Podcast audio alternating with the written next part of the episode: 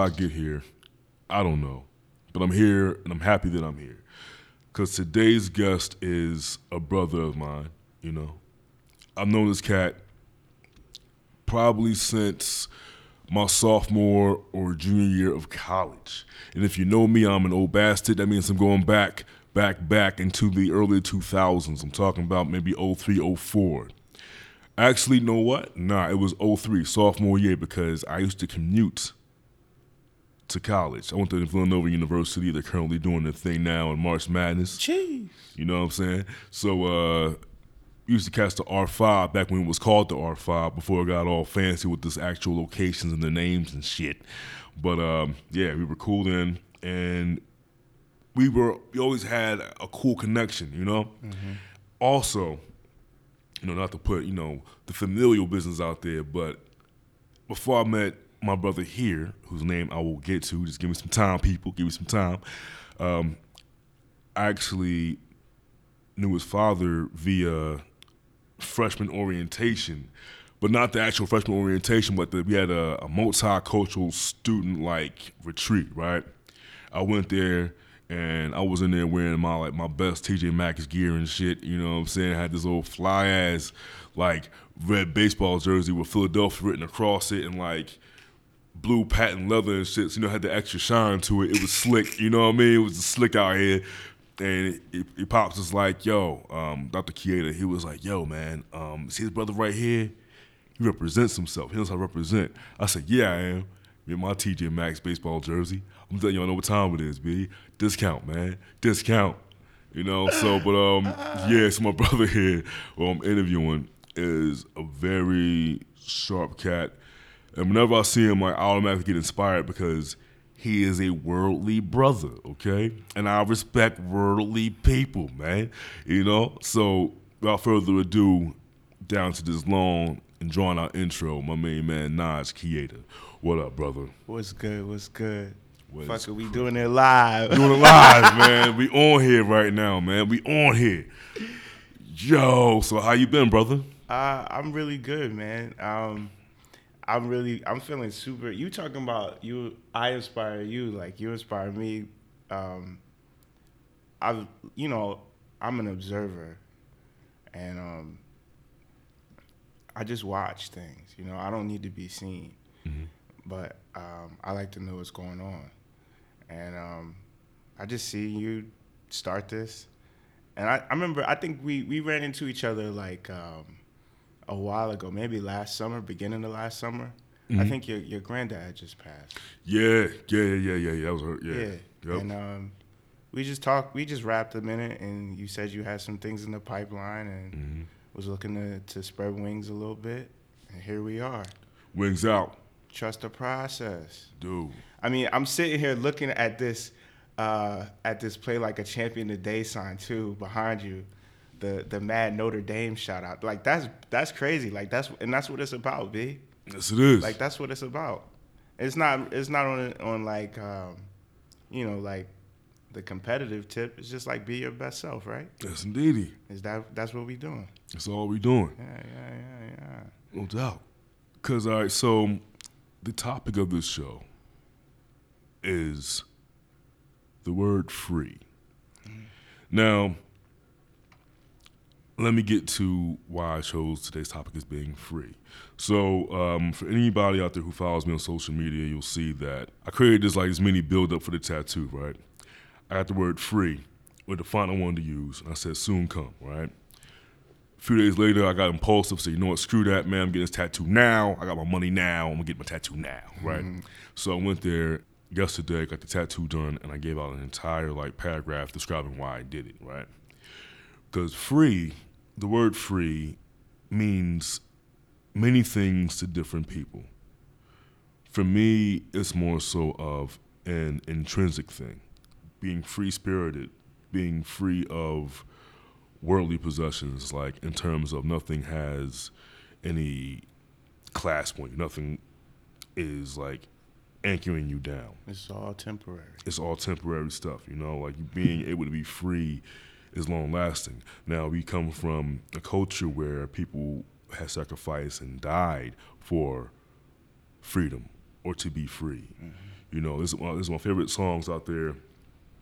It's by Mos Def, aka Yasiin Bey. Gotta be respectful to name changes. Shout out Big Don, like dude. like and the song was Umi Says. Yeah. Right? Yeah. And one of the lines in the song, part of the refrain is I want my people to be free, to be free, to be free. Mm-hmm. And you know, it's it's just as you get older and as you experience more things and as you like just meet all kinds of people, especially in this current political climate, freedom has gained like it, it's just it has a whole different spirit to it now. How do you define freedom and what does it mean to you? Hmm. So um, I as you were talking, I was um, I was listening to you, but I was a little zoned because I was trying to think of, um, and and it's gonna hurt my my um, my radical credentials because I can't remember who who said it, but um, I think it's it's either Angela Davis or Assata, Assata Shakur that said Now now that I say that, I feel like it might be Nina Simone. Forgive me, um, but fearlessness, a certain a certain degree of fearlessness, right? And um, one of the things in my life that I've learned that is that like fearlessness isn't about never having fear because that's that's unrealistic, right? It's about overcoming that fear, you know. Again, this play like a champion thing is killing me because uh, I remember if if people out there watch 30 for 30, which is an amazing series, even if you're not into sports, um, because it's about the political nature and the social nature of sports, right? Uh, Lou Holtz is, is who's an amazing person. Like, pff, shout out this guy. Anyway, he was he was talking to his dudes, uh, to his players.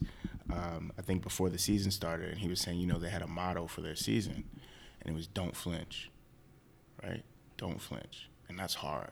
Like that's that's really hard. Like because "Don't flinch" is not just what it sounds like. It's it becomes a mantra for how you exist in the world. You know, you could be afraid, but just keep keep moving towards it. Keep keep moving towards like you see a dog down the street, mm-hmm. and for me, I grew up very much afraid of dogs, and um, you know I would be like shit. This motherfucker got a pit. I'm, I'm about to cross the street, but nah, nah, keep it moving. Like keep it, keep it, cause, cause like they say, dogs smell fear on you. So, gather yourself, take a deep breath, keep moving towards that thing that's coming towards you. Um, personally, for me though, I think more than anything is getting to a very um, personal and internal um, concept of freedom. Um, because I think with, like you said, the current political climate, um, there's a move towards towards increased radicalism and uh, we've got all these re- revolutionary tendencies on display for, for certain people. Um, but I think all of that is an external thing, right? Mm-hmm. And freedom starts in the mind. I think um, if you believe you're free, if you really believe you're free, not just think that you're free, you're free. Um, I'm free because I because I choose to be, right? I mean, okay, that's not to um, discount all the, the physical and political factors that keep, particularly to people like us, young black guys, um, constrained, uh, oppressed, and repressed. But I'm free because I choose to be. I'm free because I say so. You know, I can walk anywhere I want. I can go anywhere I want on this planet. Mm-hmm. Um, and that's because I'm a child of the universe. Like, straight up.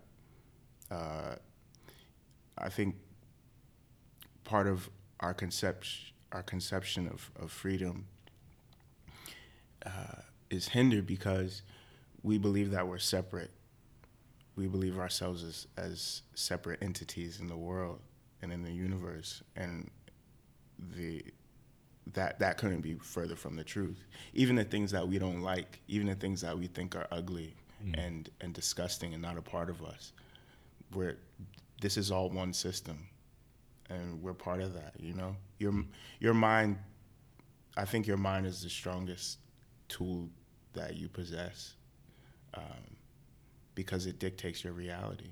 If you believe you're free, if you honestly believe that you're you're a free person in the world, you shall be. You know. Um, freedom is freedom is deep though you know Mm-hmm. freedom is deep because the world is compli- com- complicated complex um, it can look like it can look like two very different things you know because for me you know like we were saying worldly stuff i love worldly stuff I love worldly stuff. Shit, I was, you know, I was, I was a little bit late because I was looking at sneakers and books, like lost track of time, you know. Um, but to keep in mind that, like, these things are, these things are, are temporary. They don't define you. Um, they shouldn't constrain you. They shouldn't limit you. Fine, enjoy them. You know.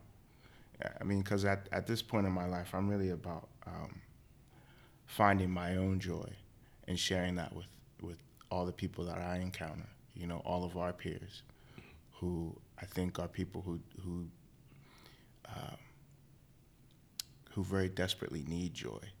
You know, uh,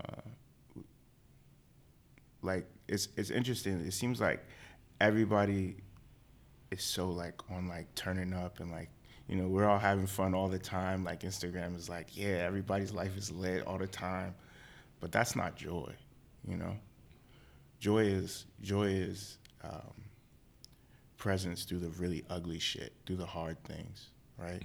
Understanding them that they're part of a process. You know, like you and me are similar in the fact that we re- we both recently lost a grandparent, and um, I tell this to a lot of people. You know, a lot of people were when I um, you know mentioned to them that I lost my grandma, and they were you know they were all sorry, and that, that's that's cool. I appreciate that love, but also. Um, it wasn't like that for me. It wasn't. It was. It was difficult, and I had some tears, no doubt. But also, um, I found great joy in understanding who my grandmother was, and um, really reframing her relationship to me. My grandmother, to like to almost no to a fault, to a fault, affirmed affirmed affirmed us, and particularly me Um, you know, she used to do this thing with with me and my little brother, where she she used to call my little brother Blair Underwood, or like like whoever whoever the poppin' black dude was at the time, you know. Um, Blair Underwood, uh, Shemar Moore, something, something. Hilarious. Yeah, she like she like uh, of course she used to she would uh, she would see me and be like, "There he is, Obama! Look at Obama!" And you know the thing was for somebody who's fought so so um, diligently to define himself and and define himself on his own terms. For me, that was that was a bit galling because it was like, "Yo, nah, I'm not him. I'm not next man." But what she was saying is, again, like you're part of a larger system. You're a part of something greater. And what I see in you is the greatness that I see in another man. You know? Um, so for me, it was like, yo, she was always saying that I could do amazing things, always saying that, you know, I had the best in me. Um, a real funny story about her that I love to share. Um, she was a wild chick. Uh, I used to live in D.C. Uh, shortly after I left Nova, and um, my grandma, um, being being the very extra person she was, uh, my uncle had just passed, my her her brother, and um, he worked at a hospital and had gotten a box of free condoms, and it was probably like 300 condoms. She sent them to me. She was like, "Look, if you need more," I'm like, "If I need more." Woman, what you mean? Like she was, it was, it was too much. It was like, it was like like seventy five like flavor joints. Oh, yo, wow, yo, that's wild, man. yeah, this is my this is my like 78 year old grandma. Like, yeah, I know you with the shits. Just strap up. If you need more, oh, yo, I would be but yeah, like even on that level, she was like, she was like, look, I know, I know, like you're my grandson, like you from me. You gotta be, you gotta be about it. Of course, I'm not. Like I'm, I'm not that guy at all. but you know, um, so yeah, like freedom a lot for me is about being present, staying staying in the moment, and that's not that's not easy by any means, you know, but um, realizing the the the blessings and the gifts that you have, Mm-hmm. appreciating them, taking them into uh, account every day, practicing gratitude for them. Um, you know, one of my I in the in the past year or so, I guess I I started meditating really heavily. And it was always something that I couldn't like I didn't have the time for. Like I'm I was too impatient for it. I realized a lot in my life that I rush. And what what the fuck am I rushing for? Right. Like even even to work, like I'd be like, I get there when I get there. you know, like you know, you can't you you.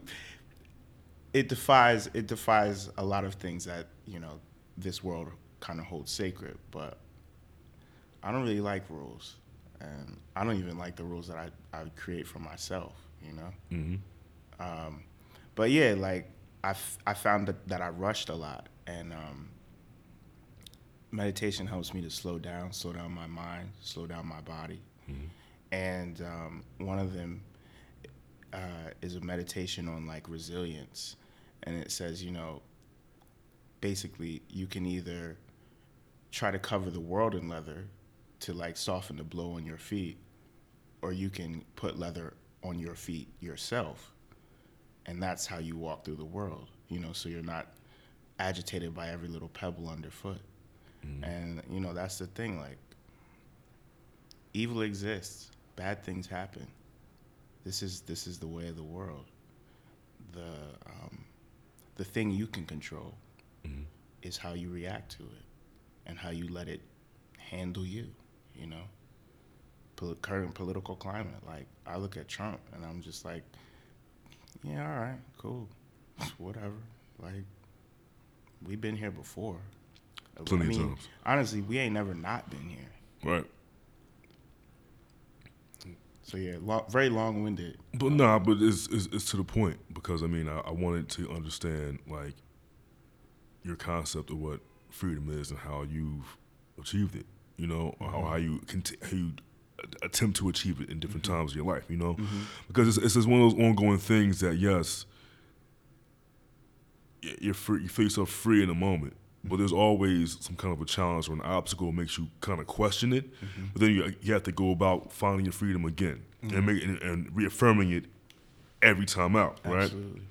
Because the funny thing, you know, um, that you mentioned about your grandmother's passing, because last year on this very weekend uh, was when I I was ass out sick, right? Yeah. and all I had to, to watch from my bed was the first season of uh, Iron Fist on Netflix. And look, man, it's just it's one of them things. I was forced to watch it because I was in bed sick. I couldn't turn the channel, and my computer was just like it, it would just play constantly. Yeah, it was there. It was just there. I was laying. there, I'm like, oh, all right. And was the same weekend that Drake dropped More Life. yeah. Right? I remember these things happened, right? These things was happening because that same exact day, because my aunt had passed on like March 5th last year, mm. but her funeral was like that weekend. So I was I was upset because I'm like I'm I wanted it's my aunt, my mom's sister, and I'm like I'm close knit with everybody. In fact, I couldn't go there. Was like jacked up, right? So in the fact, it was like I had no freedom there because I was in bed just stuck. Like shit, man, what am I gonna do? Yeah. Then I got a phone call from my grandfather um, saying that he thought he was, he was going to die that night, right? And I was in bed and I was just like, I I can't. Yeah. I was like stuck in the space and I like I couldn't move. Right. So um, thankfully for, for me at that time, it was a false alarm. Yeah. So I was like, all right. So I listened to More Life, and it just like I just took from it just the idea what the idea of what more life represented. Yeah. Like living, Yeah. enjoying life. Like there's there's a freedom in having a life and be able to enjoy it. Yeah. You know? So by the time he passed on the first of April, I'm sorry, not the first, the third of April um, last year, like I already had the tattoo. I, I got the tattoo for more life on me because of him Yeah. right? My yo, more life. Or granddad want to have more life. yeah, You know, have something for himself. And two days later, he passed, and I was like, shit, right? But his passing, as sad as I was for the first couple of days afterwards, I understood that there was, that was a sense of freedom as well for him, mm-hmm. being free from a body that had that was like riddled with leukemia. And then I started to flash back on all the good times that I had with him. And like you said, he he would affirm me too in ways. Like we would get in the car, you hit me with the old school slang, right? He was born 1935. Yeah. So he would get in the, he would pick me up from school like damn near every day in my middle school and high school, even like elementary school. Yeah. I get in the car, he said, uh, Jimmy Wimmy, Poppy Squappy, and I'll say Daddy Laddie, right? And and to me, he always like just we had such a strong bond and connection. Because like, you know, he was the first dude I knew that had like six prom pictures. he, he didn't get left back. He didn't get left back. Yeah, six prom pictures. He was just out there. He was out there in high school, and just like, and just, I'm like, yo, how did you do it?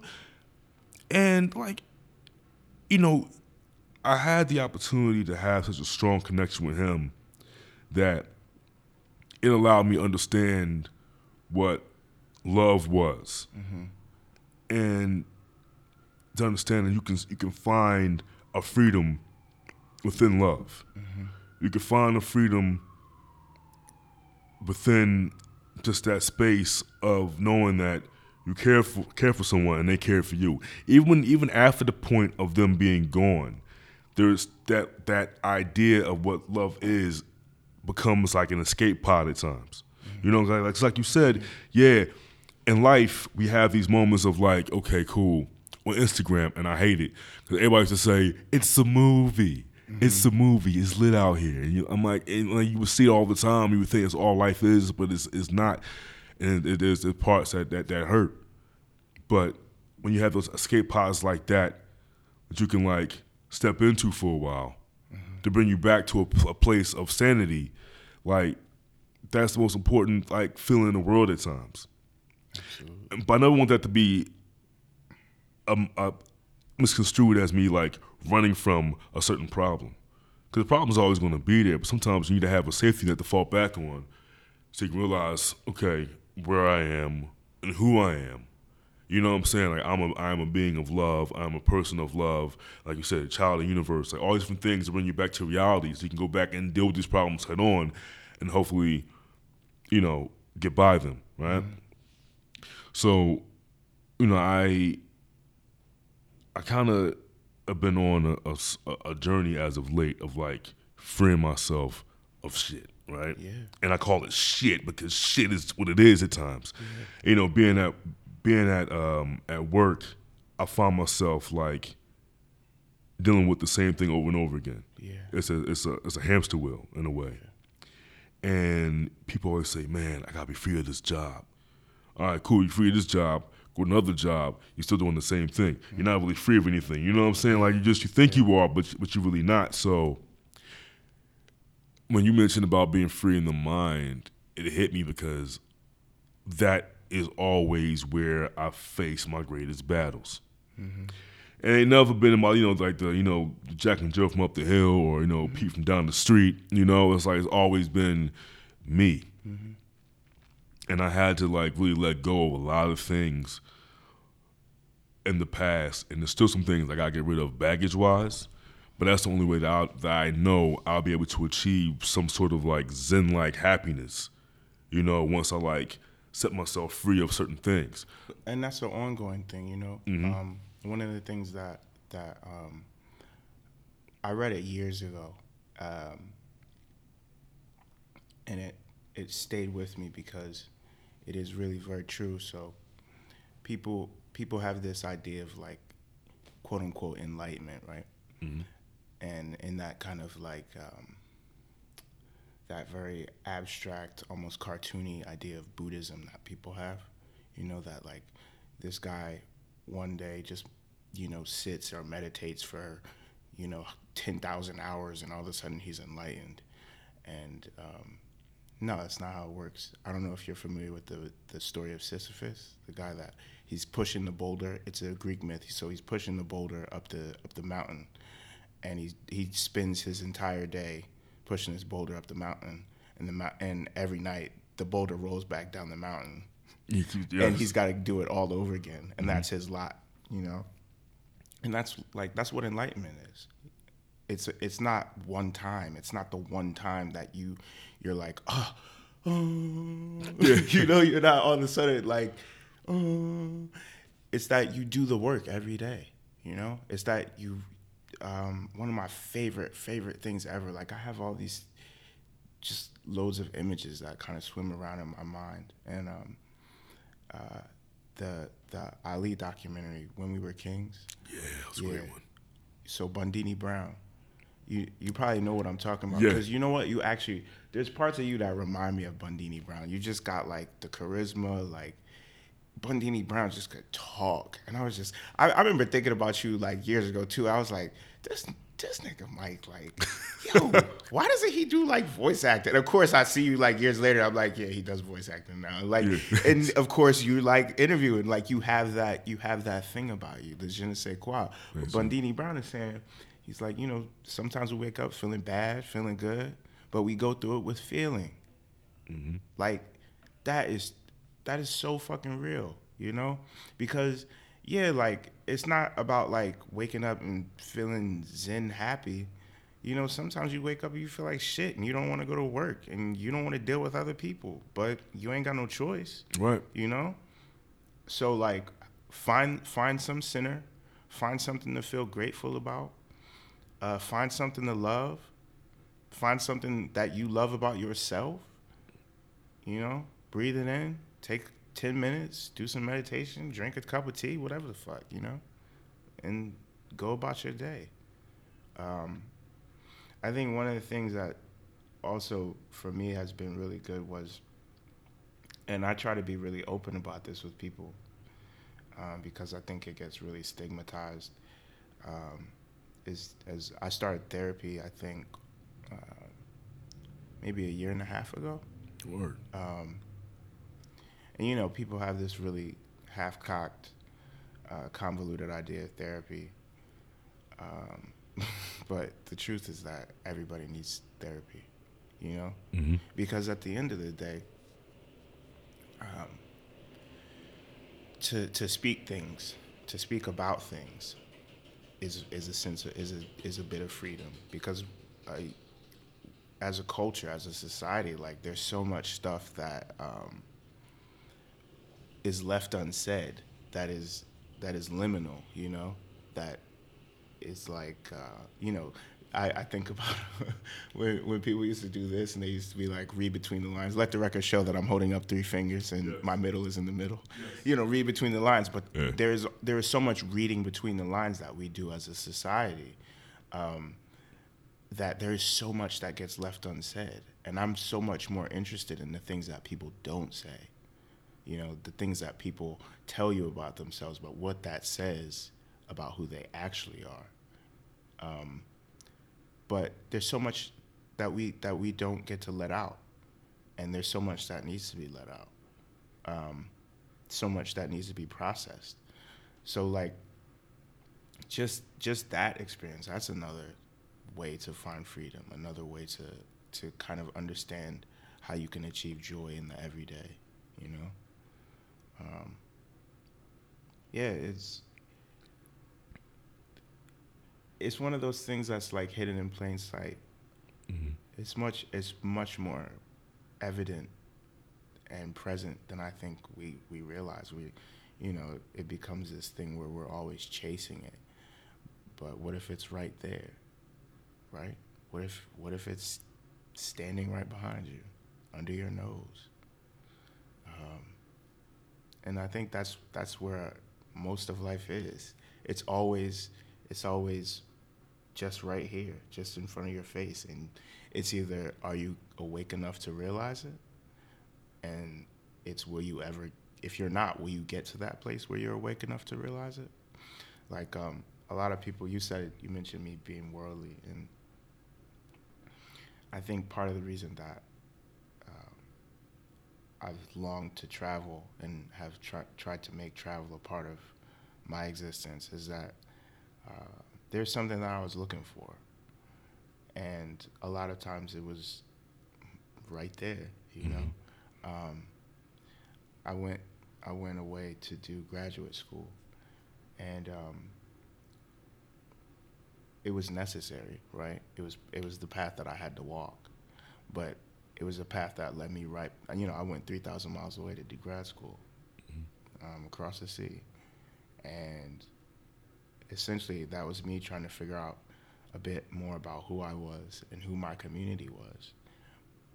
But in the years and months um, before I left, I had started to actually build that community intuitively Mhm. without trying. And so I went super far away to find out who I was and figure out where where my place in the world was. And I realized it was right back here. It was it had been sitting right the fucking front of my face the whole time. So yeah, um, which is which is like that's that's the power of being present. You know, understanding that sometimes it's just right under your nose, and and you can make it. You you know it, it's not even that it has to exist already. Is that you can you can make it. You can put it there. It can it can become something that exists. You know, it's like the work with this podcast. Like you made it something that exists. Uh, I don't know. I think I think life is complicated, but we make a whole lot of shit too hard or harder than it need to be. dude. Oh my god. Because uh, I'll say a few things. You mentioned Yeah, yeah. um, going away. Like, it's when I moved away to like New Orleans for that relationship, right? Mm. It was like a part of me had left because I felt like, okay, cool. I've been in the city for so long, been here like, and had nothing work out relationship wise until this situation happened. And when she was like, she's moving to school down there, you know, and I was like,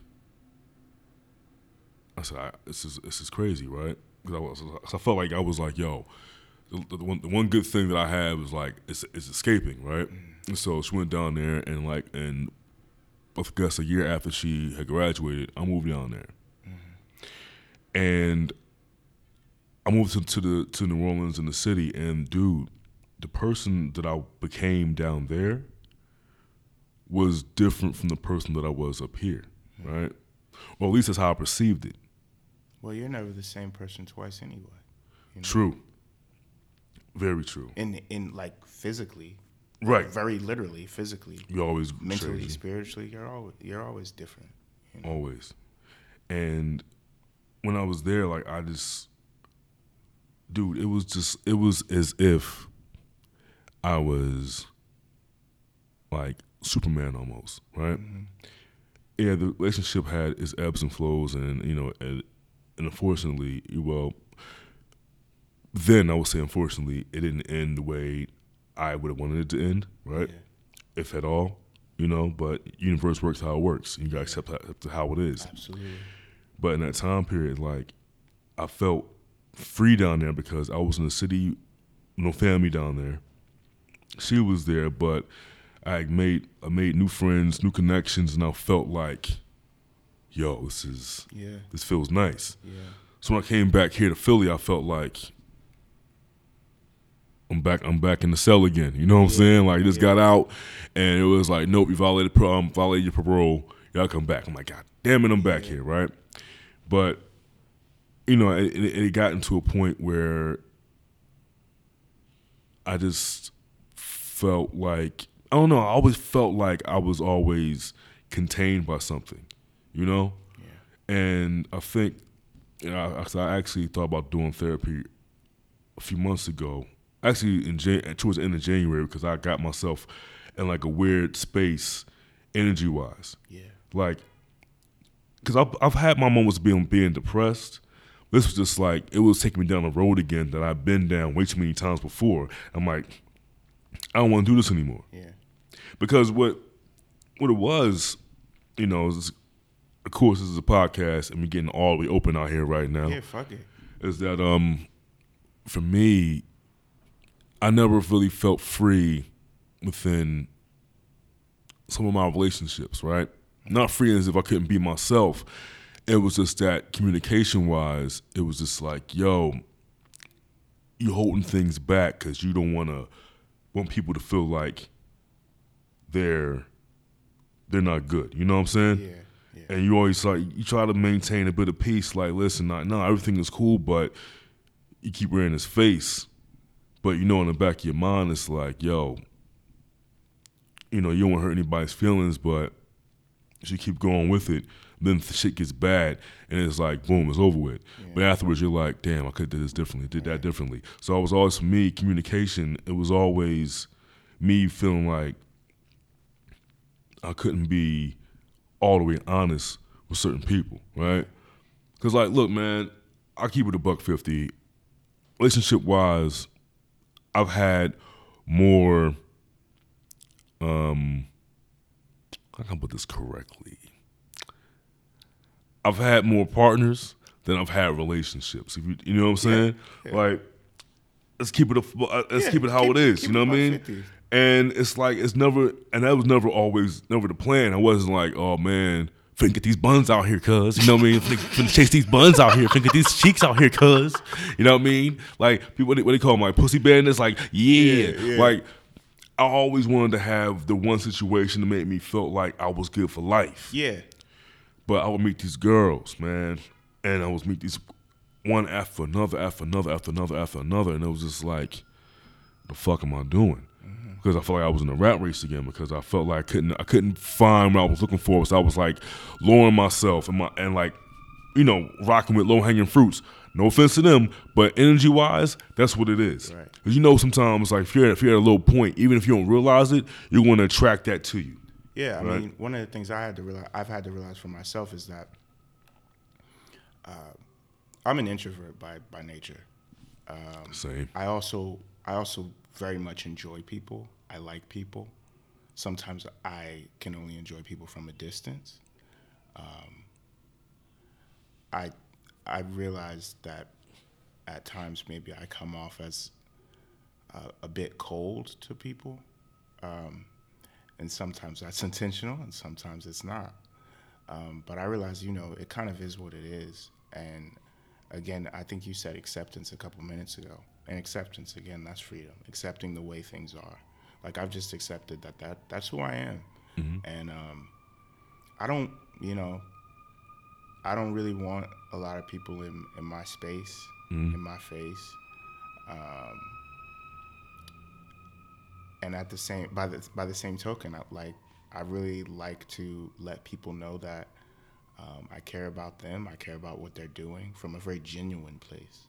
Um, and I, you know, it's hard to you.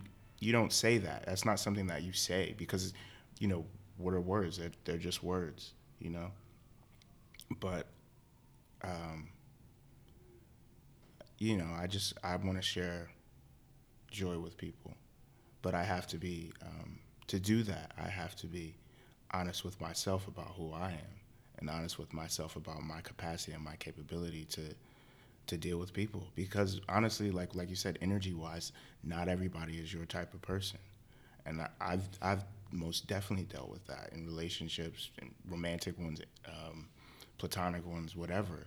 You know, um, like you said, freeing yourself of shit. I think past two years for me has been about distancing myself from a lot of people who, maybe not a lot, but people who for um, for whatever they said and whatever they intended, you know, it doesn't mean that their intentions were were were not the best. It just means that, um, you know, they people might say that they love you and that they care for you, right? And it doesn't mean that they don't. It means perhaps that um, their ideas of love are a bit skewed. Uh, I just got a really good book. Hold on. Interesting that you mentioned the ideas of love. So shout out my homegirl Carol who got me this book, All About Love by Bell Hooks. And Bell Hooks in the beginning of this book is talking about um, the fact that a lot of people have come to understand this idea of, of love as something that can commingle with like abuse, with like um, you know verbal or ment- or physical abuse that you know, and it's not because they um, it, it it's something that that is viral, I guess, because it comes from um, a misunderstanding of love that they receive from their parents, that they carry into all the relationships that um, you know they they go into, whether it's with a partner or their children or their coworkers or their friends. You know, they understand love as something that um, can coexist with abuse, and that's not love. You know, and I think we like that book again says, you know, we talk a whole lot about love, and love becomes this word that's really like overused and misused. Um, but w- like, what does it mean? Like, really, what does it act like? Can can a lot of people like if you brought 10 people into a room like a focus group and you told them to write a paragraph for me about what love means every single thing every single answer would be completely different right um, but if we're moving from a space where love is about nurturing and compassion and trust and honesty and and that becomes the ground for everything else I think that that makes that's a sea change. You know, that makes a world of difference. Um, so yeah, it we're in a weird space. Like I said before, a lot of people our age, and a lot of people of all ages, really, uh, need need true joy. They need to be shown true joy. They need um, they need it in their lives. Um, because otherwise you just keep perpetuating old cycles like you said about um, your work situation a work situation mm-hmm. like it's always the same shit well one of the things is that i think you always and this isn't you know this is this is anything i say honestly is is things that i've been really blessed and fortunate to learn from from others and um, you know like i said we're we're all a part of a big unit, a big system. So none of this is original, but nothing is original, right? Mm-hmm. Um, but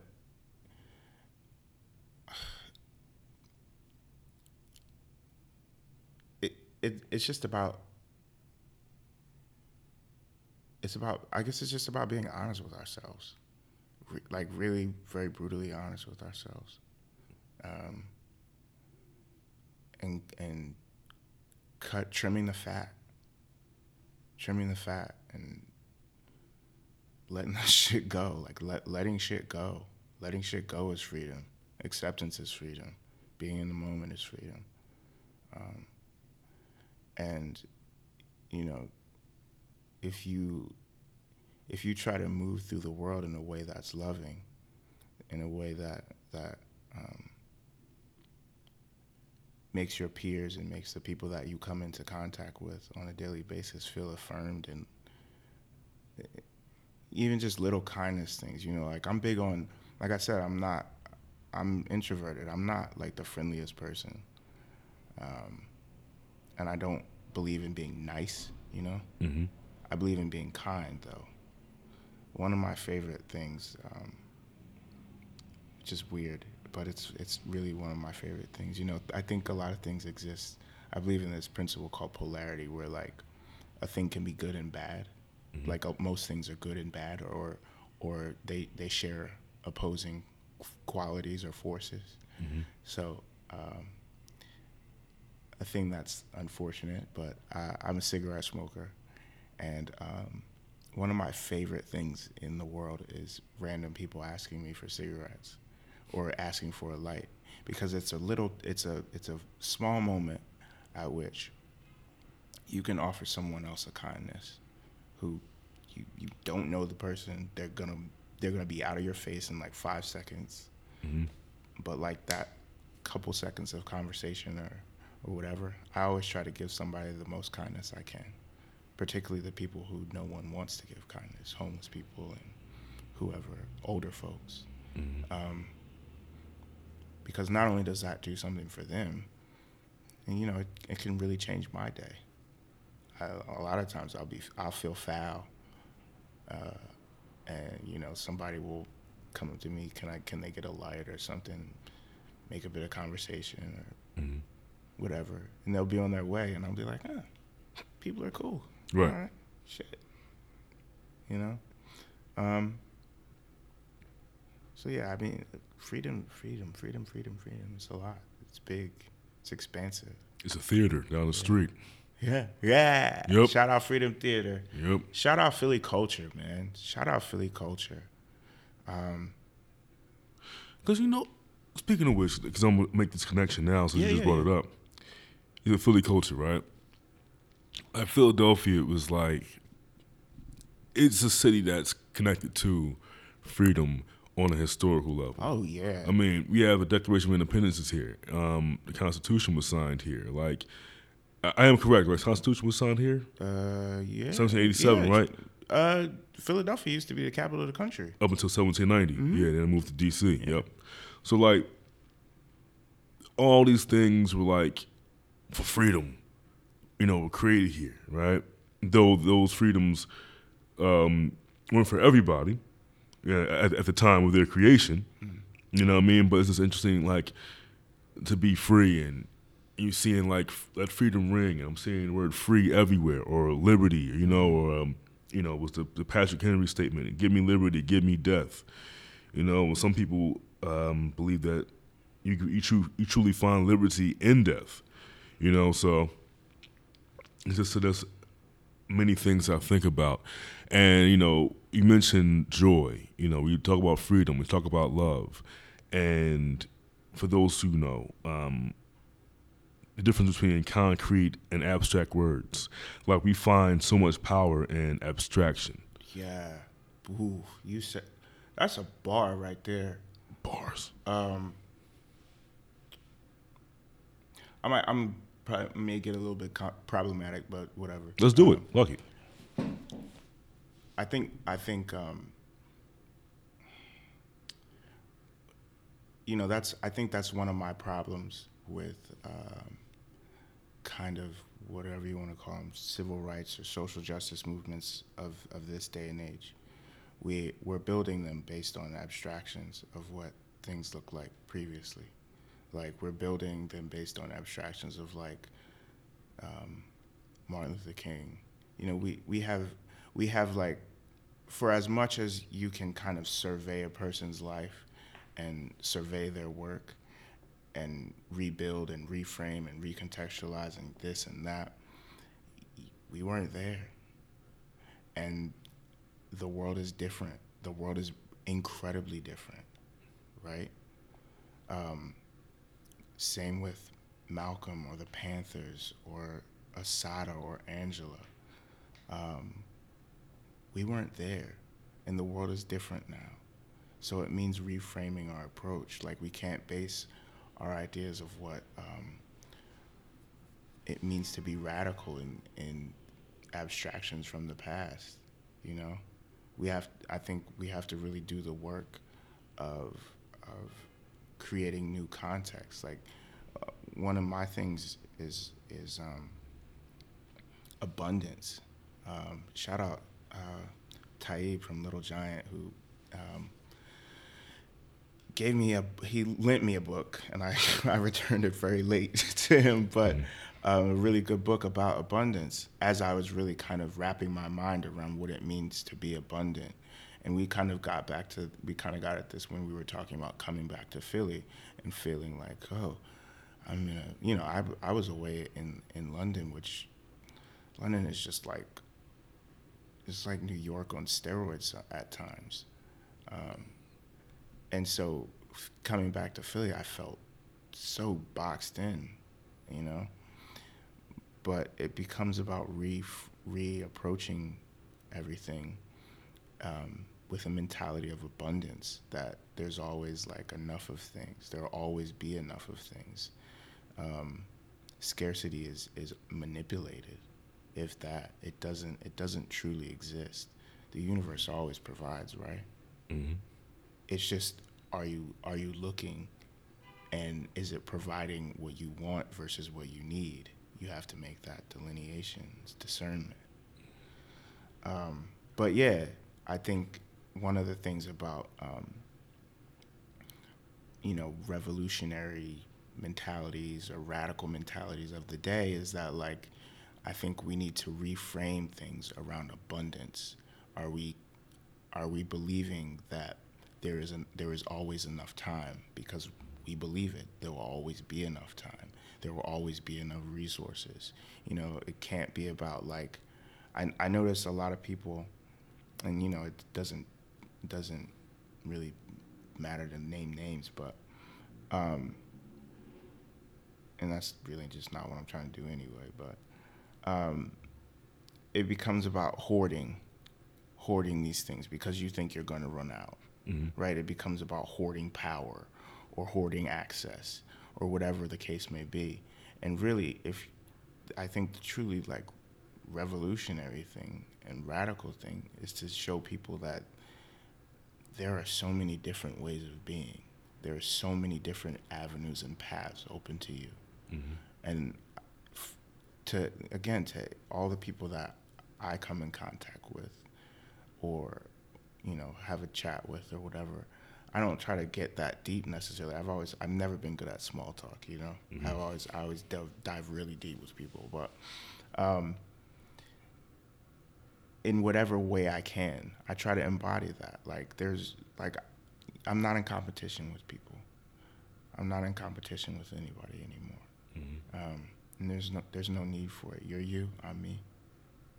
You know. Um, but yeah, like just the idea of, of things being abundant, that there's enough for all of us, and there's there's a there's a path for all of us because we're the only one of us that exists. Uh, so like, it just it just really bothers me when I and you know I have to work on this, but it really bothers me when I when I see you know people who are proponents of our freedom, you know, black people's freedom or whoever's freedom, mm-hmm. um, who want to deny others their own personhood, you know, whether it's trans people or, mm-hmm. or LGBT anyone, or who like whoever. Like, how do you how do you believe yourself um, the standard bearer of, of, of, of a movement towards freedom and you're denying other people or you're you know treating women like they're second class or you're abusing women or it's it, it doesn't fly and it's because i think we base everything on these like very male dominated abstract ideas of what like radicality looks like you know mm-hmm. i think of it in this way um, is that everybody knows the panthers for being some bad niggas that like wore black and carried guns. Mm-hmm. But less people know the Panthers as like people that, you know, uh, held political classes for, for the community that mm-hmm. that cooked breakfast for the community. You know, those things those things don't they're not the sexy things. You know, they're not the things that that make people really remember you. Mm-hmm. But they're the really truly important things. You know, carrying guns is whatever. You know it's funny people associate stuff like that as powerful, right? In fact, you have a gun, or yes, he he ain't take no shit, right? But I admire it because like I remember you had the um, you and your squad had the free breakfast program I was working on a couple years ago. Yeah. You know I mean that initiative. You know what I mean? You're giving books out and all that.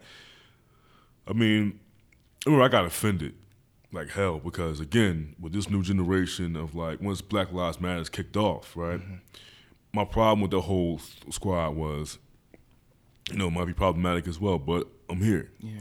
It was that what people were trying to like make it seem like they were the new Panthers in a way. They even had a new Black Panther like somewhere. Like when when uh, Michael Mike Brown was mm. shot. I remember there was um, a moment somebody interviewed like a member of the new Black Panther Party, mm-hmm. and I looked at these guys. I was like, "The hell? What, what is this?" And then I saw like people like, "Yeah, we fighting for this. We fighting for that. You know, we got our guns. We ready to go down." I'm like, "Okay, here you go with that." But then the the moment I think that like the straw that broke the camel's back for me is that I saw apparel being sold, hmm. and on the apparel it said that it was like, "Dear so and so, we are not like our grandparents." Yeah, yeah, yeah. sign these hands. Or we're not like our grandparents, we'll fight back. Yeah, what is that? That like that assumes that your grandparents didn't fight. Right. That Like, assume, or that assumes that that the struggle is is all above ground, right? Like that assumes that there's no intellectual quality of the struggle. right. Like I mean, like you mentioned my parents and my dad and my my mom. are- I mean, I owe I'm indebted to them eternally, of course, for my for my life, but but not only for for life, from for my mind. Mm-hmm. Um, so I, I I have to al- also step back and realize a certain type of intellectual privilege, privilege that I possess is in that you know these things have always been the backdrop of my life. Like you know I was, I mean, look, here's here's who I am. Sonia Sanchez kids used to babysit me. Word. Like that's who I am. Right. Um, I was, you know, four and five years old running around at Amiri Baraka poetry readings, calling him grandpa, uncle, you know? So like these those things are not they're always a part of of the fabric of my reality and I have to, you know, sometimes step back and understand that that doesn't um, that doesn't mean it's the same way for for everyone and of course it's not. Um, but by the same token, um, there's uh, there's an ease out of in the way that I can assess and analyze um, certain issues with people's praxis, i.e., the way they go about doing the work. You know, um, and yeah, like one of my things is like I just don't want to be reactionary anymore. Like I don't want to I don't want to define myself reactionary in a reactionary way. Like yes, I'm a I'm a black man and I'm very proud of that. I'm very proud to be who I am. Knowledge of self is incredibly important. It is it is the foundation in fact. Um, but knowledge of self also means that I understand myself as many other things, but simply a black man. And it's not to say that that's you know a slight towards black identity or anything. But again, I'm abundant. You know, mm-hmm. there are a multitude of things that I that I represent. Um, so, yeah, I I think there's there's just so many problems with with that statement, and so many problems with the way that we engage in this work um, of of kind of uplifting ourselves. And this is that's why I said to you, I think things like what you're doing and like what so many of our peers are doing are the future. Because um, one of my favorite favorite favorite quotes ever is um, Anais Nin who's talking about just doing the work. And she's saying create your own world. You know create out, create out of out of love. And that like that's what it is. That's what it's about it's it's not about like like fighting fighting back against a brutal repressive state that had no that has no conscience and doesn't believe that you deserve anything off top. Hmm. Like trying to shame the devil what's that ever done for anybody? I always look at how people how people try to shake their finger at donald trump as if he's ever been anything different than than who he is Always been who he was. He's always been who he is. You know? I mean, obviously everything changes, everything is, you know, whatever, whatever, but he's a person who is complete his reality is completely informed by scarcity, by the fact that if these if these folks over here have it, then that's less for me to get. So I'm a, so I'm gonna make sure they don't get shit. mm-hmm. And like who what what is shaming him gonna ever do? But waste your time and waste your energy. You know, I'd rather turn inward, turn towards the people that represent me, towards the people I love and care about, mm-hmm. and support them. You know, there, like I said, there's always going to be evil, and this isn't to, you know, minimize um, the struggles of anyone, minimize the threats to anyone's bodily um, safety, anyone's mental safety. But there will always be evil, and we have to figure out how and what is the purpose of letting us letting it affect us um, and walk through that shit. Mm-hmm. um, just do the work. Whatever that work is that we're doing do the just do the work. Keep moving forward. Um, yeah i mean i we're so obsessed with with like power and machismo and um, having control. I don't need control anymore. I don't want it. Like I said, I I, I don't care for rules. I never have. Mm-hmm. And um,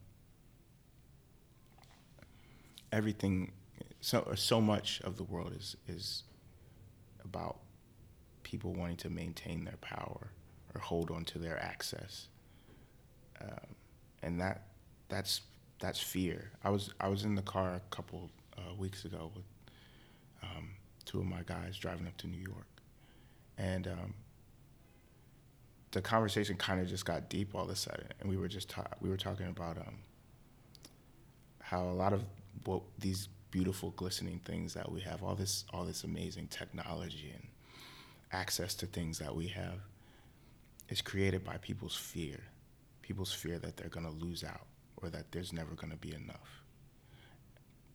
And if we can create all these beautiful, amazing things out of fear, what can we create with love and hope? Imagine that. You know?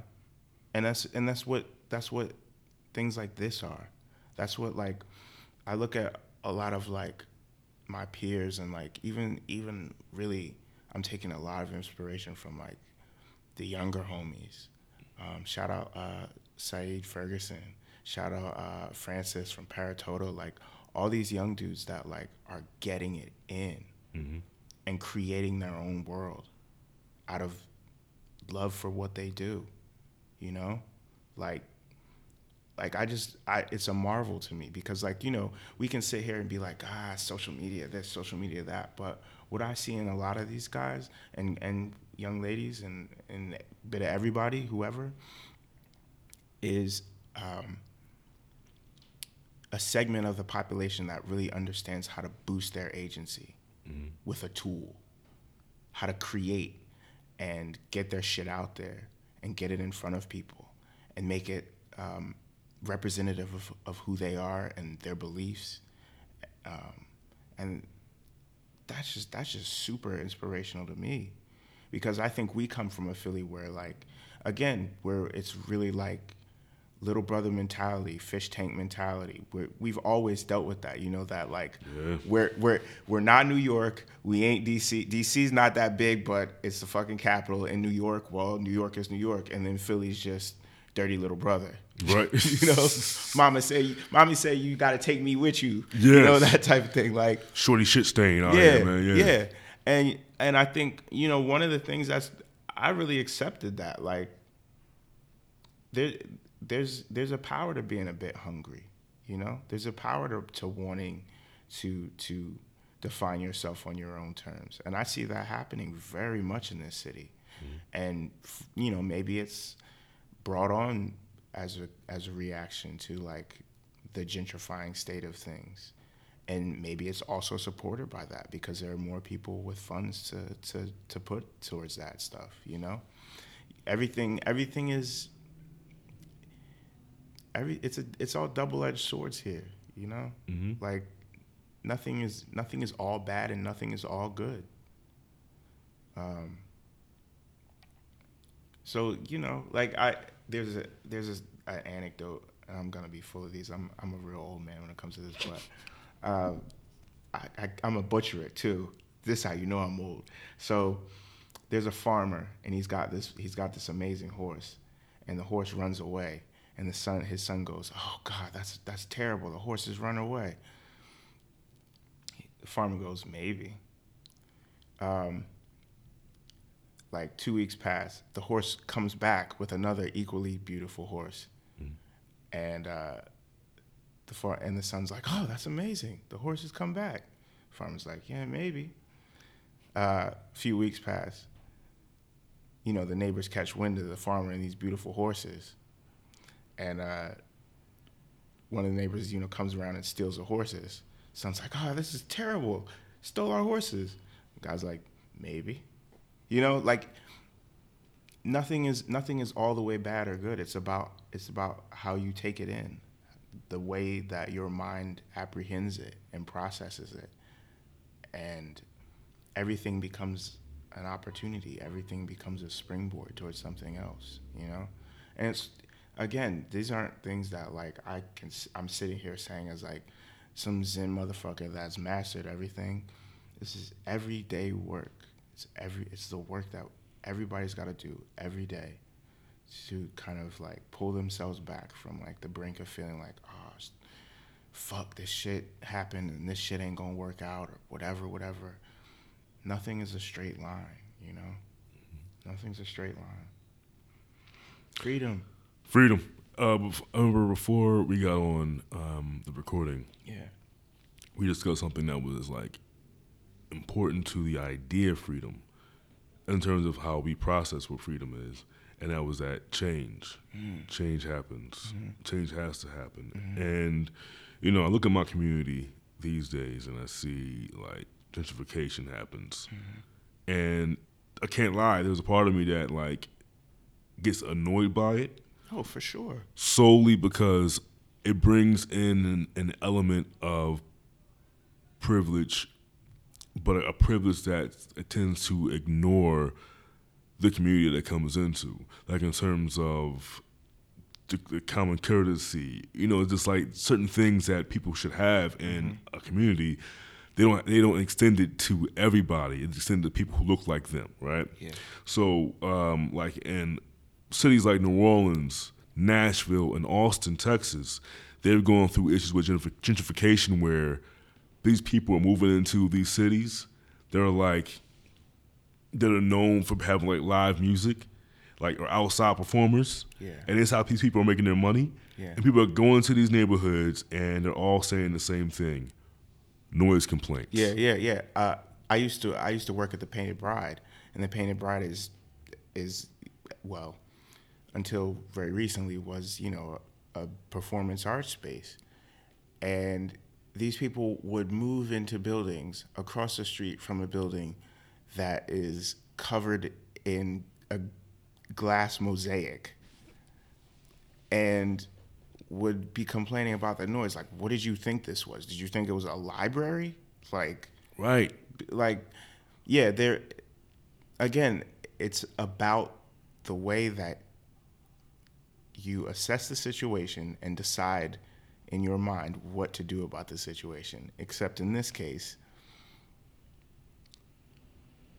there's an entitlement there, you know. And it's it's always it's always amazed me um, that I guess the propulsion for a gentrifying community is the idea of culture. But it goes back to what we were saying about abstracts. You know, culture is an abstract until it's very real. Because culture isn't just like, ooh, that cool thing over there that looks really nice. Culture is like the homeless motherfuckers or the motherfuckers sleeping under the bridge, you know? Ho- culture is one of my favorite, absolute favorite things in the world is when the drill teams come through and they're just beating the drums on Yes. like Walnut Street, you know, asking for money or whatever. And people are kind of like, oh my God. And I'm just like, yeah, get that shit. you know, like, I mean, like that's culture. Right. And you, you know, acceptance, like you got to accept what is. You have to accept things in their full complexity. This is what the culture is. Right. You know, people talk about the culture. Like, what the fuck does that even mean? Do it for the culture. What? Who's what culture? De- define culture. You know. Yeah, we very much. You you nailed it when you said abstracts, man. Because we live in we live very much in like all of these shifting abstracts. This Venn diagram of like abstract things that where the fuck is it? Where it it's out in the ether somewhere. Like Right. Because uh, one thing I will say is that the funny thing, or rather, if there may be some, some irony here, is that we think about the whole noise complaint thing, right? yeah. It's like people's freedoms tend to like they want their freedom to usurp someone else's freedom. Mm-hmm.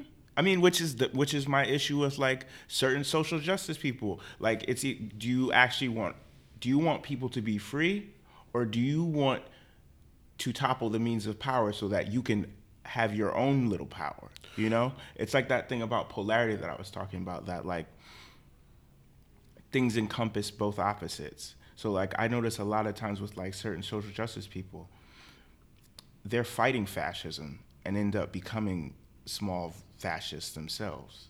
You know, mm-hmm. what the fuck is the point? The, fu- the the whole point, the whole point of that work is to get people free. The whole the whole impetus behind that is so that people can like be free to envision and live their lives as they see fit. Not so that we can create new systems of, of oppression. The fuck? Um, so yeah, But that, terrific.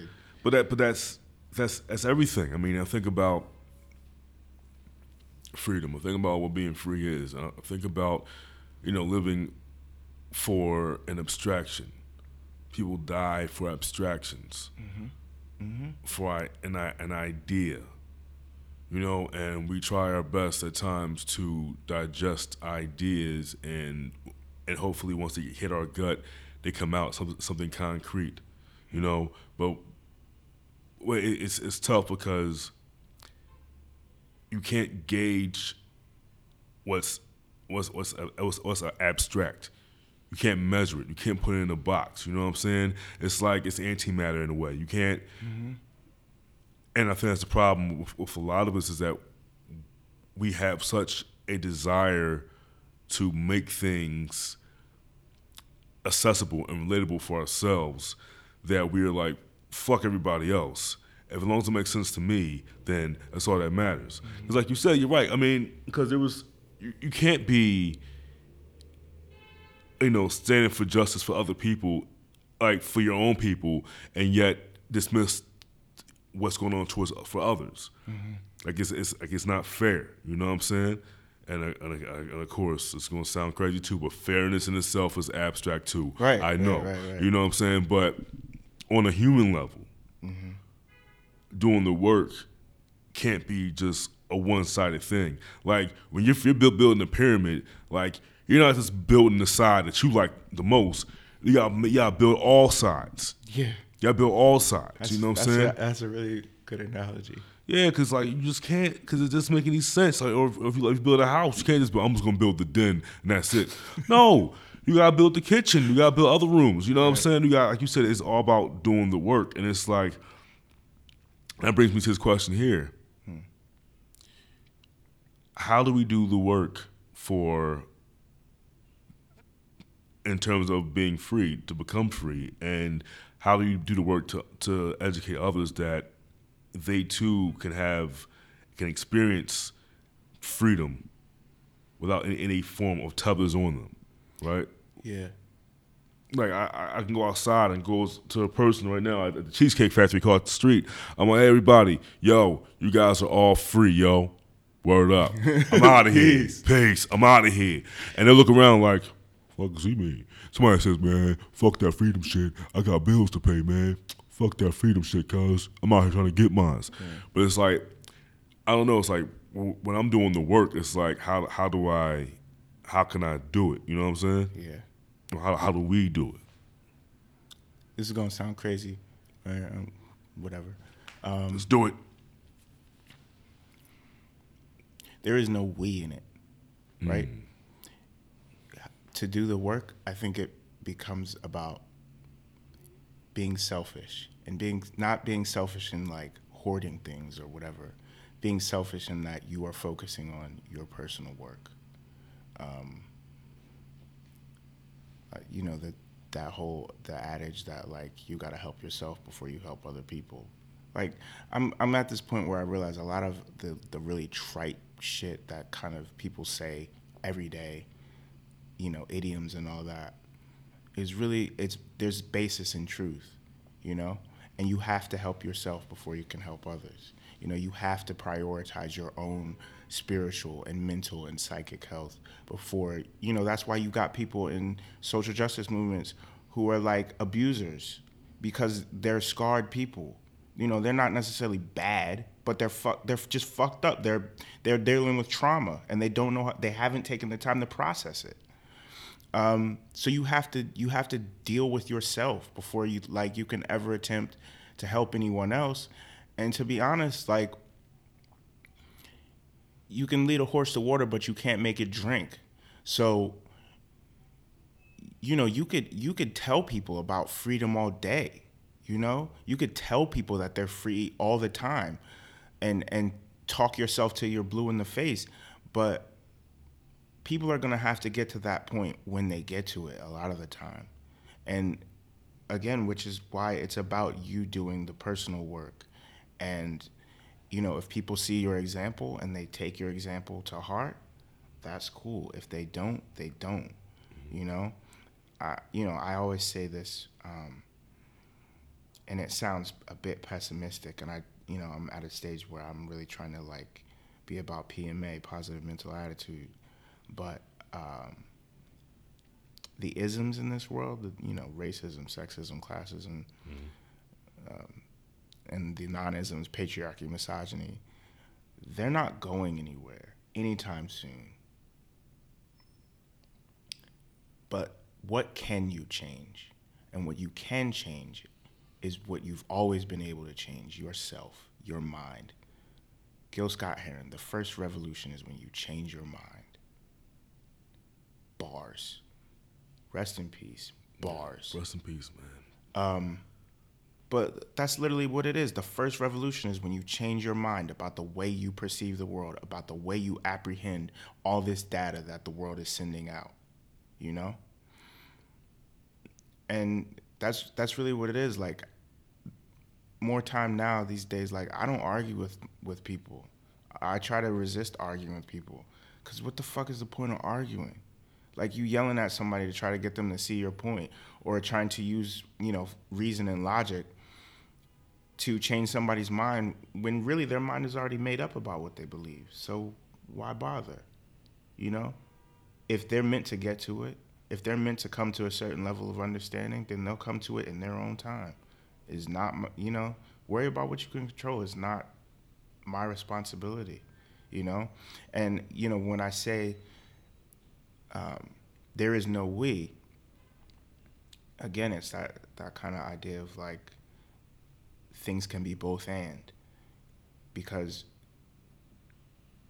individuals are a part of a large a very large universal network of ind- other individuals you know and there's a certain unity there mm-hmm. so if you're working on yourself and you're at a place where you're projecting your best self and love and compassion into the universe. And uh, you know that sounds very woo woo and shit, but it's real. If you're doing that, I think that's the most revolutionary thing you can do because everything you do becomes about moving lovingly through the world. And again, like that's not like this really corny, cheesy notion of like love and loving or whatever. Like ooh, I'm so in love with this person. No, it's about stepping correctly, stepping with kindness for everything, for for all of creation, God's creation, whatever you want to call it. I'm not a God guy, but whatever you want to call it. Mm-hmm. There's there's something that unites all the things that have life on in the universe on the planet, and if you're respecting that if you are, you know, moving in a way that respects all of that. I think that's I think that's revolution. That's what it is. You create you're creating new paradigms as you as you walk, as you move through the world. And that's like that's where I want to be with with my life. Like I don't I don't want to be trying to be telling everybody else how to live theirs and do do theirs. I'm a, I'm a set pace, set my example. You choose to like be down with that, you choose to be down with that. If not, ain't shit I can do. Right. It, it's hard. It, it's it, we're in a. I think we're in a real. We're in a we're in a space of, like really drastic change. On like on like several levels, you know, on levels levels that like we can't even see as human beings, you know. We're on we're in a space of great change. Mm-hmm. You know, I I even noticed just how many people are talking in certain ways these days. You know, like people talking about positive vibes only, like talking about vibes and energy and vibration and all that shit. It's very interesting to me because you know maybe some of them are really about it, maybe some of them really with the shits, Mm-hmm. and maybe some of them ain't. But Tumblr fad, but yeah, but yeah, but it indicates it indicates change. It indicates a change in, in consciousness. right. You know, even if people are just using it to use it, Mhm. and they throw it out and they go on to the next whatever. Like everything has meaning and nothing has meaning. You know. It's a beautiful sentence right there. Everything has meaning and nothing has meaning. Everything's sacred because nothing is. You know. Mhm. Um, Like that, man. Everything is sacred, but nothing is sacred. Man. I don't know, man. We there's a lot going on. There's a lot to. I mean, and I, I think that's part of the reason. That's part of the reason why humans are the way they are because there's there's so much going on. There is so so much to take in, in the 65 to 115 years that we have here. Right. There is so much about the world that we have to perceive and learn. That we have to, you know, we have to make it enough for us to swallow, you know. Um, but you know, it's it's not. I guess it's not about taking it all in or being able to like finish the plate. It's about being enjoying what the enjoying the bit that you are able to digest, Right. getting the most out of the bit that you are able to digest. I don't know. It's, it's a crazy world, man. Savoring the flavor. yeah. Yeah. Because I mean, the thing about that is like, if you if you just enjoying like the plate that you get rather than trying to like hoard and taste eat everything, mm-hmm. it's like when you do that, like you can't really. You, you lose the appreciation for the one plate that you had, for the meal that mm-hmm. you have. You try and devour everything out here. It's like that takes away your focus from certain things. Mm-hmm. You're not present. Right. Simple. You know. Being present. Yeah. Yeah. And as a kid, like you never like it's funny as if you were ever like back in the old school, when you were in class and someone called your name, you were like present, right? You were it means you were you were there. Yeah. But we never really understood the importance of what being present actually meant Yeah. until we got to a point now. You know what I mean? Some people may not understand what, what we're speaking of in terms of being present, but like being present in the moment, like being here. Right. You know what I'm saying? Like being like right now in this moment is like I'm here, like my thoughts are here, my my physical is here, like I'm just here at this moment. You know what I'm saying? Present at this moment, truly like It's a very difficult thing. I didn't. I didn't really understand it, and I I grapple with it. But I, Mhm. again, I, as I said, I, one of the things I started trying to do for myself is meditate more. And in meditation, you understand that like literally being present is recognizing every every breath that you take, like in and out, like that second or that couple of seconds. mhm. I mean that that's it, you know.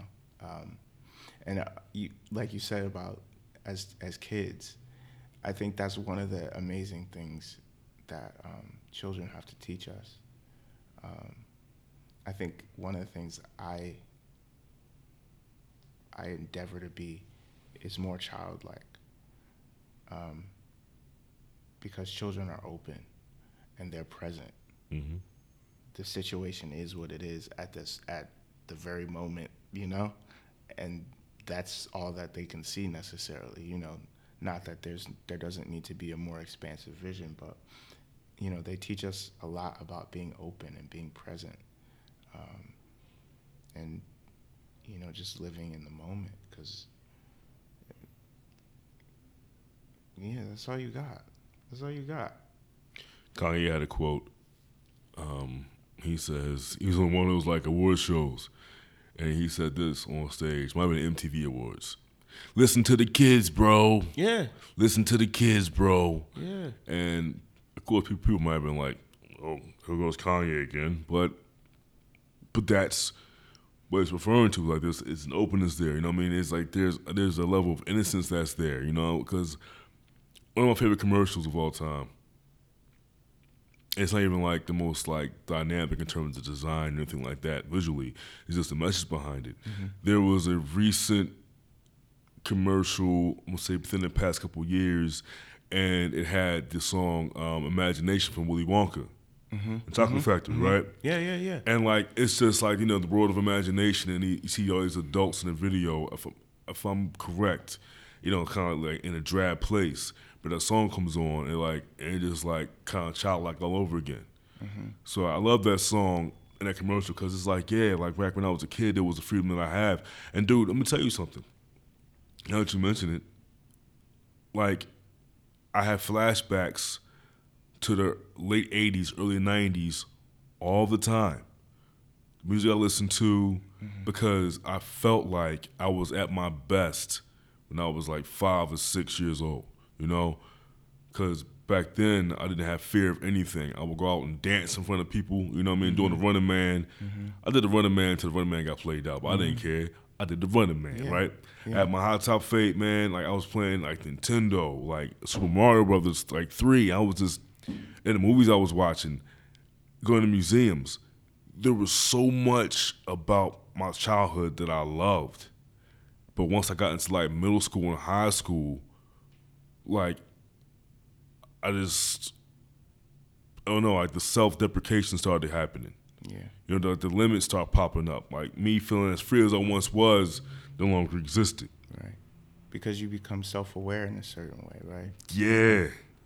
And and as a child, like so much is fresh, so much is new, you know, and that that's one of the things that um, I really want to cultivate is is keeping experience fresh, you know. Mhm. Fig finding, you know, I, I think about those those like images in like kids magazines or whatever where they tell you to like spot the difference between these two really similar pictures Yeah. and like you know sometimes we we get into like routines and and everything we talk about how it's always the same thing but no it's not always the same thing. It's not always the same thing. And being discerning and being aware and present enough to to look at the nuance and look at like the very slight differences and, and appreciate them and be grateful for them is a place where I want to really move to, you know, um, because if you're if everything is fresh to you, if you're literally like creating a new world with everything that you do, every every way that you see and perceive the world, like that's that's what that's legit. Like I always think of you know freedom again as like as a certain creative impetus, you know, because if you're always creating something new, you're limitless. If you're always just, it doesn't even have to be a new thing. If you're just always creating and always focused on what you can what you can conjure up out of your own mind for yourself or for others, mm-hmm. you're you're you're literally a boundless person. It's amazing. You know the the potential that we have. Like people always talk about human potential, but human potential is fucking real. Like like I said, imagine we've we've created this entire glittering world out of fear. Imagine what we could do if we created out of love and, and abundance and hope and joy. Man, infinite possibilities, man. Right, and that's that's that's really what it is. That is what that is what existence is. Infinite possibilities. Infinite possibilities. Hearing this, I just want to go out and buy like a blue bucket of Lego blocks and just yeah, it, really. you know Yo, that was that was that. I mean, that was something that, shit, man. If I have children, I don't know if I'll ever, you know, whatever. Mm-hmm. But I think that is an absolute must for for little minds, Lego, just to be able, like, literally to be able to physically create your own world and spend time in your own world. That's what scares me about kids growing up so fast these days. And- Yeah, because they're forced into like just having to, to, do it and be adults. Like, man, you need that time you need that time to to be able to you know I, I think I, I grew up and I was always a bit naive on people or I missed I missed some social cues sometimes um, because uh, for for all my parents um, kind of miss you know like I didn't me and my little brother didn't get like a Nintendo till Sega was big. Like we weren't ever allowed to play with toys that represented guns. I remember we got Super Soakers, and it was a big deal because we was like, "Oh shit, this look, this is a gun!" Like, Right. like my parents were were heavy on that. Like my mom, um, was she was careful about whose sleepovers we went to. Um, she wasn't having like sleepaway camp where like other adults had way more time with her kids than she did. She, you know, there was a certain amount of like we were we were kind of pariahs in a way. And now I think I appreciate that um, tremendously because it taught me how to stand on my own. It taught me how to not fear um, being alone, needing approval. You know, I, I think it's it's interesting because um, I don't know people people seem to pay attention to the way that I dress or the way that I carry myself, and it kind of looks like it looks like what a lot of other people are doing, right? But for me, it's just about having fun and living my life joyfully, and you know, doing having having the most fun in the day that I can that I can have, even if I'm just going to work, you know, some crazy socks or some bullshit like that. But like at the end of the day, it's really not about people's approval. it's for you. Yeah, It's how you want. It's, I it's don't- your joy. you know, I and and that's one of the beautiful things about growing up the way that I did was that so much of what I did what already existed outside of people's idea of what was normative that like yeah, it was hard, you know, going through school and people were like, "You a weird motherfucker." But now I'm an adult who, you know, who like I love my people. I love my friends. I love you and, and my extended family, and I've really come to like find uh, a great deal of gratitude for for the people in my life, but also I don't need anyone. You know, I don't need people's approval, and I don't I don't I don't seek it out. I like that people affirm me. I like that the people I love say, you know, I love what you're doing today, or I like how you said this, or whatever. But again, it's it's for self, and uh, it goes back to that thing that like, if you're being the best the best version of yourself, if you're doing the personal work, what you radiate without trying becomes inspirational to people, becomes aspirational to people. You know, mm-hmm. just gotta be the best version of yourself, or work to that. Dude, I'm gonna tell you something, man. I feel like this podcast has doubled not only just as a podcast for the listeners out there, but the podcast is also doubled as like a personal reminder for me. Yeah. You know, 'Cause, dude, I swear to you, I get so lost on certain days. I'm like, okay, uh, what's the day again? Yeah. Left is this side, right is that side. Yeah. All right. So yeah, man, like I, I really have to really start finding the joy and more in life, you know? Because like you was mentioning crazy socks. I'm about to go to Urban Outfitters right after this podcast and buy these loud pair of pants that I, I like, man. There's these pants, dude. They got like different like pieces of like uh kente cloth mixed in it. Yeah. Yeah. And these some loud ass pants, man.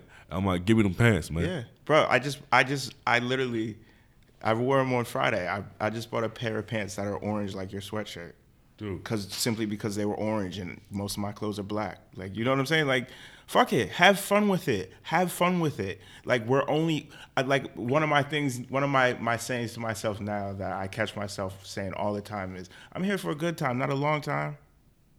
Straight like because i you know we i think we've gone real deep and mm-hmm. gotten super deep about things but at the end of the day like i want my life to be about having fun like having as much fun in every moment of it that i possibly can mm-hmm. and you know understanding that it's not always going to be like that that's not always going to be a possibility but that's like i'm seeking joy constantly i'm trying to find the joy in every situation yes sir yes sir are that's a show, Yo, the firstly, pants. firstly, also that is my mom used to have a, a jacket made out of that. and Word.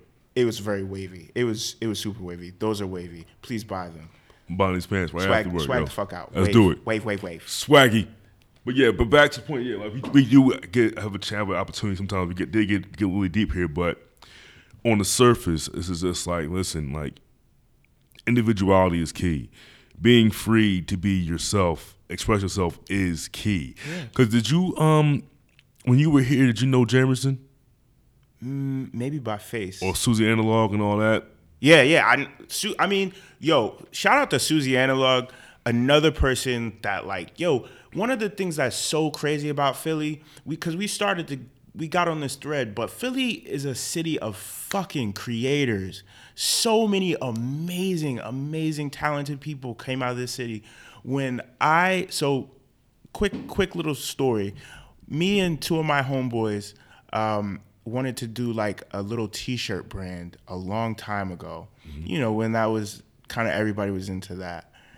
And Susie shot us, um, like like just did like I don't know. We were just hanging out around the city. Went to like Silk City and got some food, and she shot us. And she's just been one of those people. Again, like I said in the beginning, like I just pay attention. I watch, you know, um, I watch people, and I, you know, I don't. I just pay attention to what they're doing because I, I'm interested. I, mm-hmm. I'm interested in what people are, who they are, and what they have to say. And yeah, I went. I went away to school, and I came back, and Susie is this like moving, shaking, DJing goddess, that, like uh, in reaching the stratosphere. like killing shit proper. Mm-hmm. And again, like huge point of inspiration. Somebody that made what they love into what they do every day. And like, you know, I see I see her on Instagram and everything isn't perfect and you know, wavy gravy all the time. But like she looks great. Mm-hmm. She, you know, you look good, feel good. She's doing her thing. She's she's pursuing what she wants to be pursuing, working on her crafts, building her her brand, whatever, whatever. Like that's just amazing to me. I mean, I can I can think of loads of people. Shout out my guy Matthew Law. Um, just been DJing forever. Yep, I have more here soon too. Yeah, yeah, yeah. I mean, that's that's the OG, and that motherfucker's younger than I am. That's the OG. Like, Right. you know, there's just so many, so many people. Like, I look at, I just look to. I mean, we were talking a little bit about this before we started recording. Like, we come from this generation that like straddles this line, but what I think unites us is like a lot of us have have always gone for self. Like there are really too many people to name that like are our peers that like have just said, look, this is what I love, and this is what brings me joy. How do I figure out how to like feed my family with it? Mm-hmm.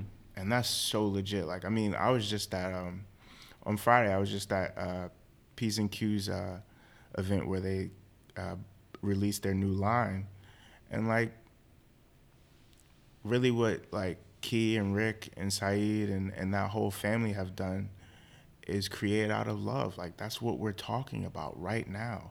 Like they're like, how do we figure out how to make this thing we love our everyday, our entire lives? And um, you know that space is m- so much more important than just like getting wavy with your homies. That place is um, it's an incubator.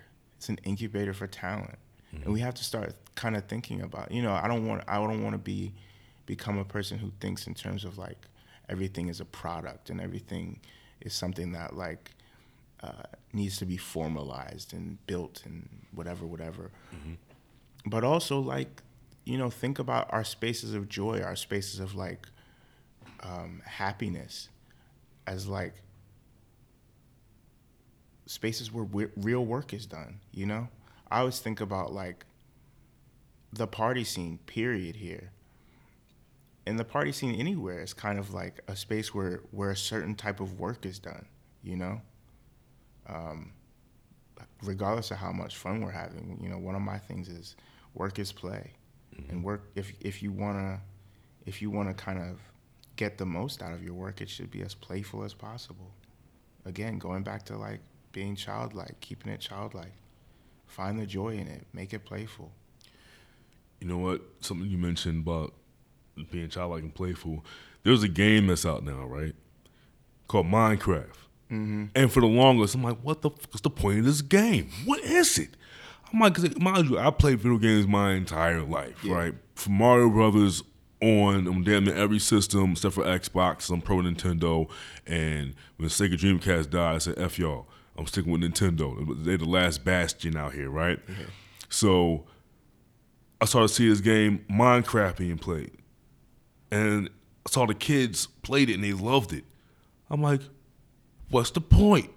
Who who are you fighting? Like, where what's the castle at the end? Like, where's the weapons? Are there any items? Is it an RPG? Is it is it is it a side scroller? What the fuck is this? What is it?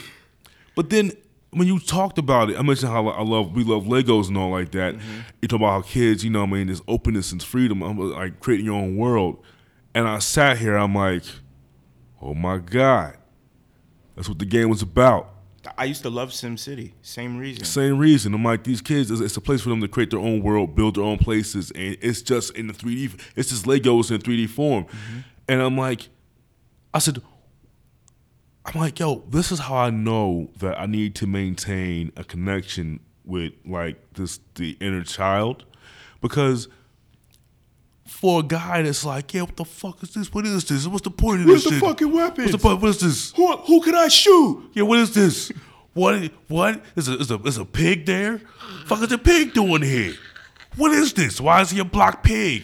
And I realized I'm like, yo, this is this is why I gotta maintain openness because the same thing could have been said when I was like I was like uh, Mario with a raccoon tail flying around. That brought me so much joy. And my pops might have been like, he's playing Mario with a fucking raccoon tail. the hell is this, All right. Yeah, you know what I mean? So I'm gonna go back here and play as Pat Metheny. I'm like, all right, dad, you know what I'm saying? Shout out Pat Metheny. Shout out Pat Metheny, you know what I mean? So it's like it's like that. So like I I understand now the importance for us for me is is that I got it and for it's all of us, but especially for me, speaking like from a personal level, is that I gotta maintain that connection to the inner self, the inner child. Yeah. And that may and that will allow me to create create period. Yeah. Be very be more creative, be more productive I maintain that connection to the inner child. Yeah. I mean, that's, I mean, Wow. Yeah, like what, and then what you said about your pop reminded me of just like kind of the way I'm,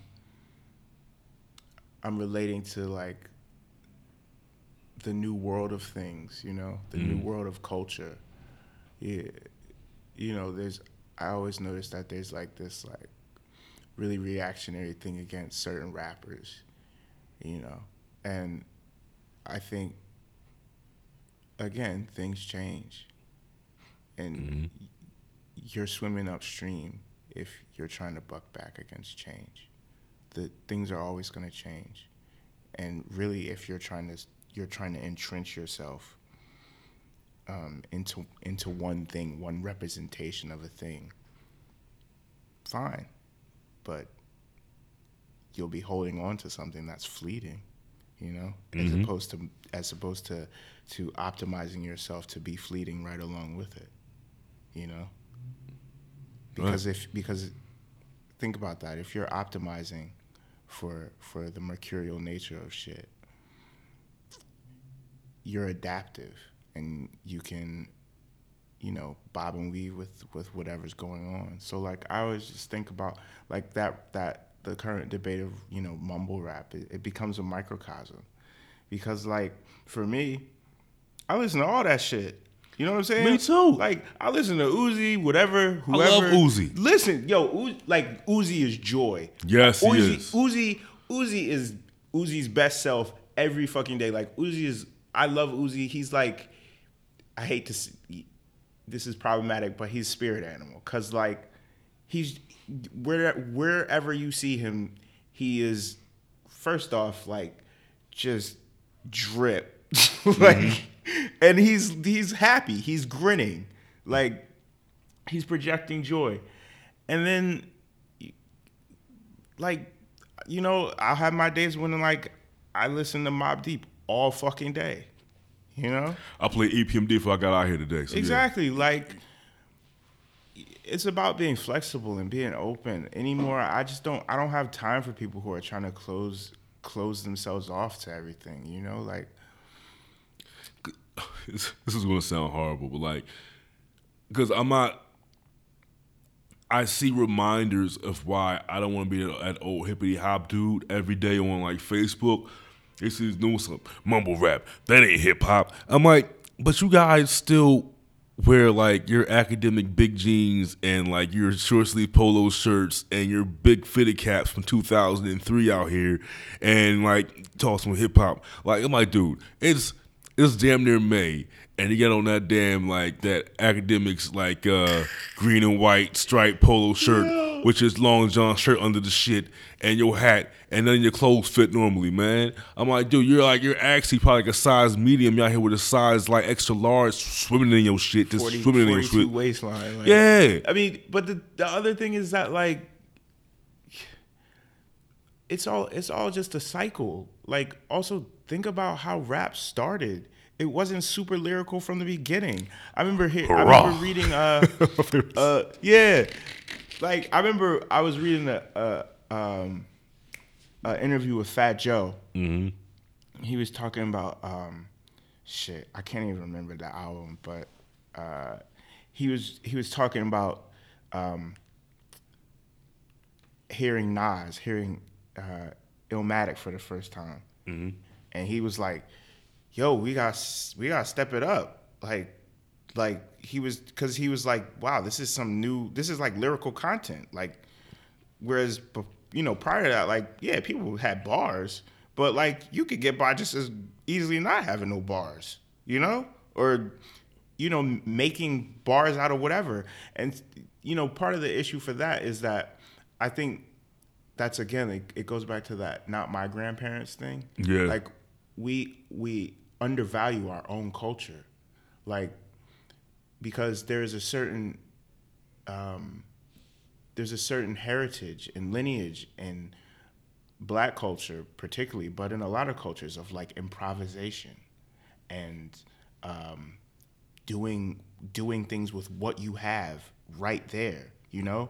Like think about how you know mumble rap or like uh Foosh Nickens or whoever think about how that relates to like scatting Duke Ellington and, and all that like it's all it all comes from the same tree it all springs from the same root Rhythm like so people get mad like, oh, so Migos is talking about. Well, actually, you guys aren't taking time to listen. exactly Like, why are you scared? Like, you might actually like it. You yeah know what like I'm saying? you're basically you're reacting to somebody else's re- to what you think somebody else is going to say about your own shit You know what? There's, there's a quote from one of my favorite songs Mm. that I can. Um, I won't say the song yet.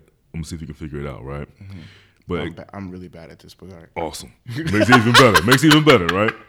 So it's just because it, it uh, pertains to our conversation, right? Yeah. And, and the rapper starts off with this line. He said, "Back in the days when I was a teenager, before I had status and before I had a pager, you could find an abstract listening to hip hop. My pops used to say it reminded him of bebop. I said, well, daddy, don't you know that things go in cycles? Where that Bobby Brown is just amping like Michael." You know, it's all expected. Things are for the looking. If you got the money, questions for the booking, right? But like that line right there, when he mentions like, you know, but like uh, Pops would say, "Mom, I'm bebop," I said, "Well, Dad, you know things go in cycles?" Where Bobby Brown is just amping like Michael. You know, like that's that in itself captures like the generational gap here now. You know what I'm saying? I- obviously, that's Q-tip. Yeah, no doubt. You know what I'm saying? Yes, he, ab- he, he, the that, Brad. abstract, though. Abstract. abstract. The abstract. Everything's a cycle, bro. Everything's Everything's cycle. a cycle. You know what? I'm just gonna call. I'm just gonna call uh, this this, ti- this title for this show. I was gonna be like about something about being free. I was gonna call like "Give Us Free," but like nah, because I don't want to get sued by Amistad. I'm not. Well, the people who made it, because I'm Yeah, yeah. whatever.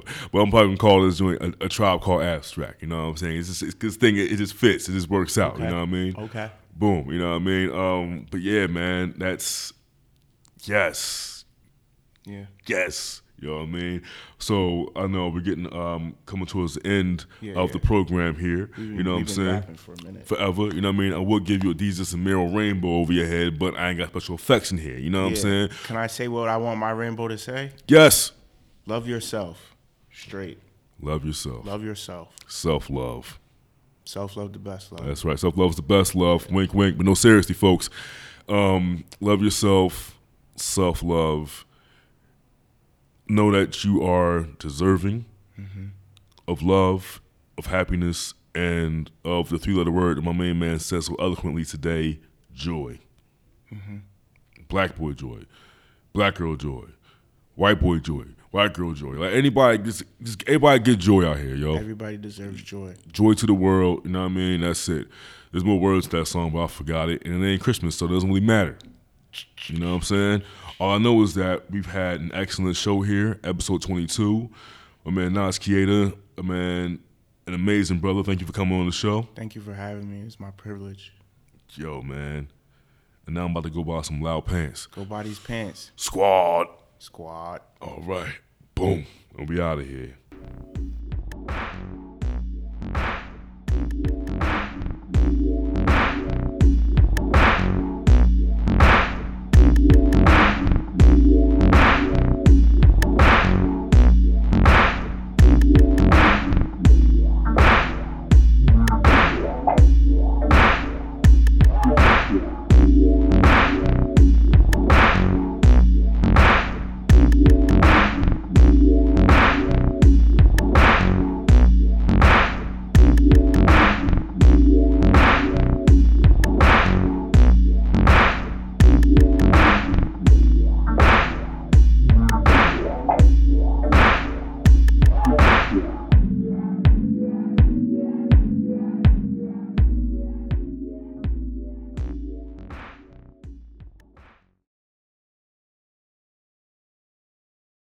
You win.